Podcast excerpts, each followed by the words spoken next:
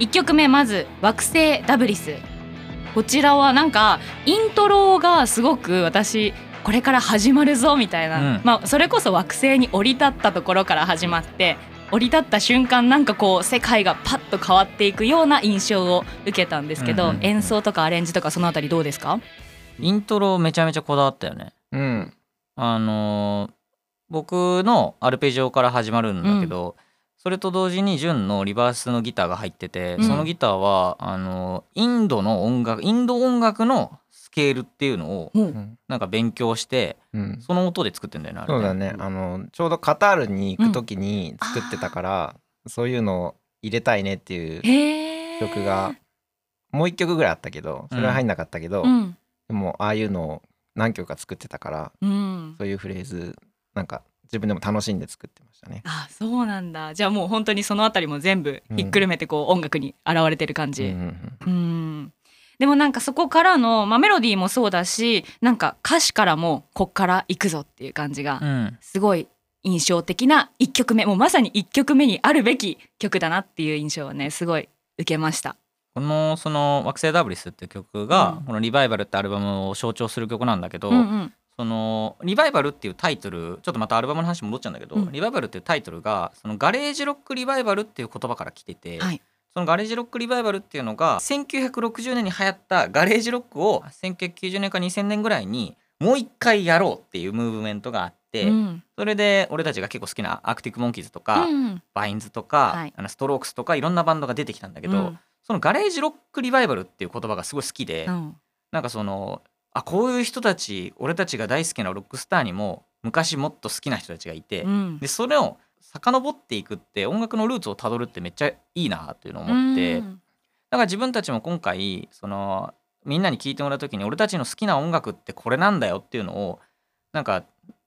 伝えられるようなアルバムにしたいなっていうのをもともと思ってたのね。でかつロックンロールを復活させたいというか、やっぱ俺が新しいバンド始めて自分がどんな音楽をやりたいって思った時にやっ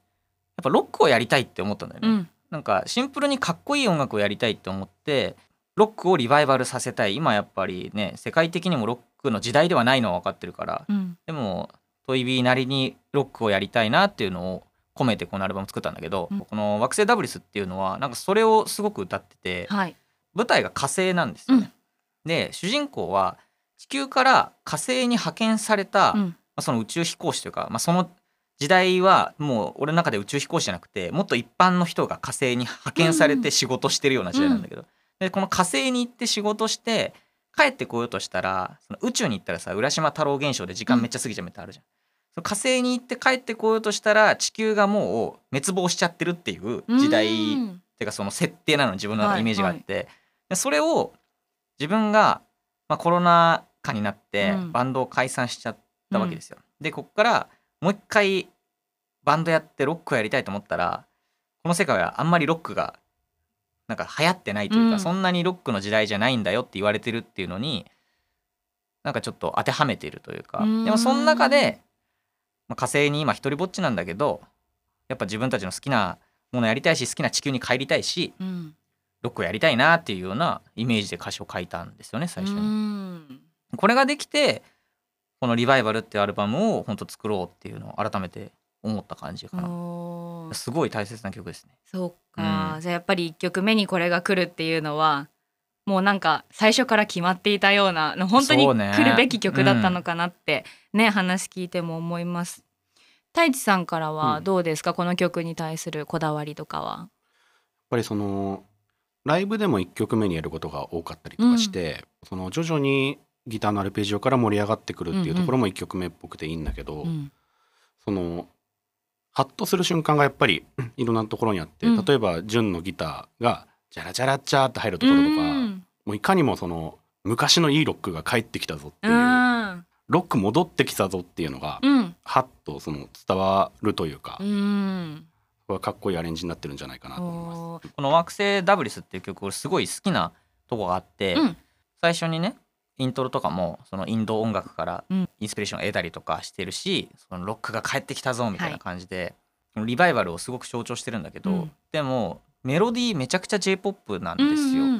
なんかそれがなんか本当に一番トイビーの色っっていうものを表してるんじゃないかなと思ってて、やっぱりその往年のロックが好きだし、そういうかっこいいロックンロールってものやりたいけど、一番浸透してるのは日本の音楽、自分が聴いてきたのは J-POP なわけで、そのメロディーっていうのは絶対になくしたくないなっていうのを思ってて、はい、だからどんなにサウンドがロックによったりとか、例えば難解なことやったとしても、このキャッチーなメロディー、 J-POP のメロディーがあったらトイビーの色になるっていうのが、なんかすごくね、自分にとって嬉しかった曲だったんだよね。これ確かに、まあ、これはアルバム全体に言えることなんですけど、通してアルバム全体通して、あ、トイビーの音楽性ってこれなんだろうなっていうのがありつつ、そこからいろんなジャンルだったりなんか振れ幅を持たせてってるなっていうのが、その全部の曲を聴いていくと分かるな、それこそ紐解いていけるなっていう感じがしました、なのでじゃあちょっとこの後もいろいろな曲お話伺っていこうと思います。ひとまずここまで惑星ダブリスについてでした。